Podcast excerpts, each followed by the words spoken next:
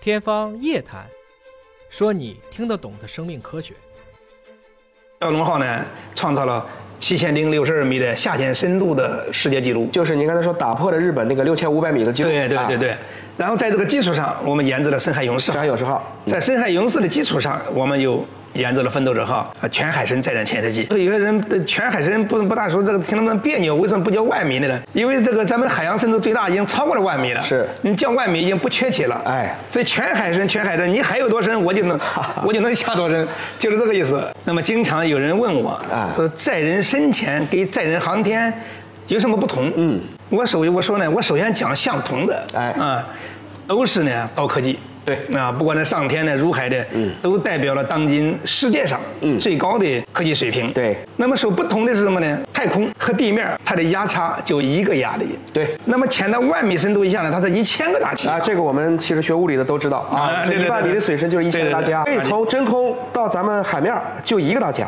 但是从我们的海面儿到海底又加了一千个大家，一千大压力就差了一千嗯倍它，它就不是一个数量级的，嗯，那就相当于四加盖儿了，在一个平方厘米吧，是一千那那多公斤啊作用在整个载人舱表面的总共的这个压强是十几万吨。明白了。就等于说，一个遮甲盖儿这么多的一个面积，要承担一吨的这样的一个一吨重一个重量，所以加在一起，所以你刚才说的哎第一个世纪万吨啊，就这一个载人的这个壳儿，对是吧？这个其实是一个非常核心的一个内容。对对明白了。啊所以你不管你是半缸还是注缸，压力升高到了九十兆帕的时候，迅速呢下滑。就是九十个大气压就不行了，哎钢肯定不行了，钢钢材肯定不行，啊所以这个呢是钛合金的，最后是钛合金。这是钛六二 A 这种是我们国家呃研制的材料，它有十多种不同的金属元素，不同的配方不同的配方啊、然后呢经过特殊的冶炼，然后再浇铸压制成型。所以这个材料的生产本身就是一个复杂的一个工艺过程。载人深潜和载人航天呢，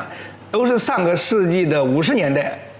世界上起研开始研究的，就起步的，就是二战以后，二战以大对家的开二战始以后关注大科学工程，哎甚至美苏争霸在冷战期间，大家都开始去琢是磨这样，大背景是那样的啊。那么都同时起步载人航天和载人深潜。哎但到目前为止，世界有四百多人，九百多人次，嗯，登上了太空，但是下到万米的人不到五十人。我们对今天是二零二三年的五月二十四号，到这一刻有九百人次到太空哎，但是到过我们米深度的嗯万米深度的，不到五十人，其中有包括了我们中国的二十九人，多占了一半多，嗯啊占了一半多啊下海要比登天难呐，确实是这么大的压力啊，很多东西早就崩溃了，啊。你下去，你不但能待得住，你还能干活。你下去干什么？还能干活下去不能干活，你不能动，你的机械手，你的你这个这个摄像头啊，你的科学仪器不能工作，那你下去干什么？你下去玩去了。嗯啊，所以这都要就不是只是去观察的啊，不是他要去作业，还要作业、啊干要作活，业要干活，嗯要取样，要进行现场分析，要进行试验，进行科学探索。所以说，它这个，而且在下面像万米的，在下面我们规定，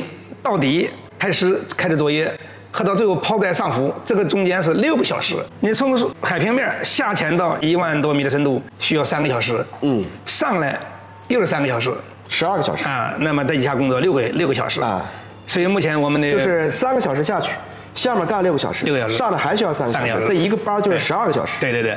所以这时候潜航员也是非常疲劳的，他们这中间不能休息，三个人没有替代的，没有轮换的啊，各司其责啊，干这下面，而且每一个每一个潜次它有不同的目的，啊，有的是。地质的，哎啊，有的是化学的，嗯，有的是生物的，哎啊，它配的科学家也不一样，哎他下去不停地作业，尽可能多的充分利用好每一分每一秒钟，来来想获取呢更多的这个样品。其实科学只有第一没有第二，你先发现了和别人先发现了，你多干一个小时，那可能这个效率，包括它最后带来的历史性的意义就是不一样。是这样。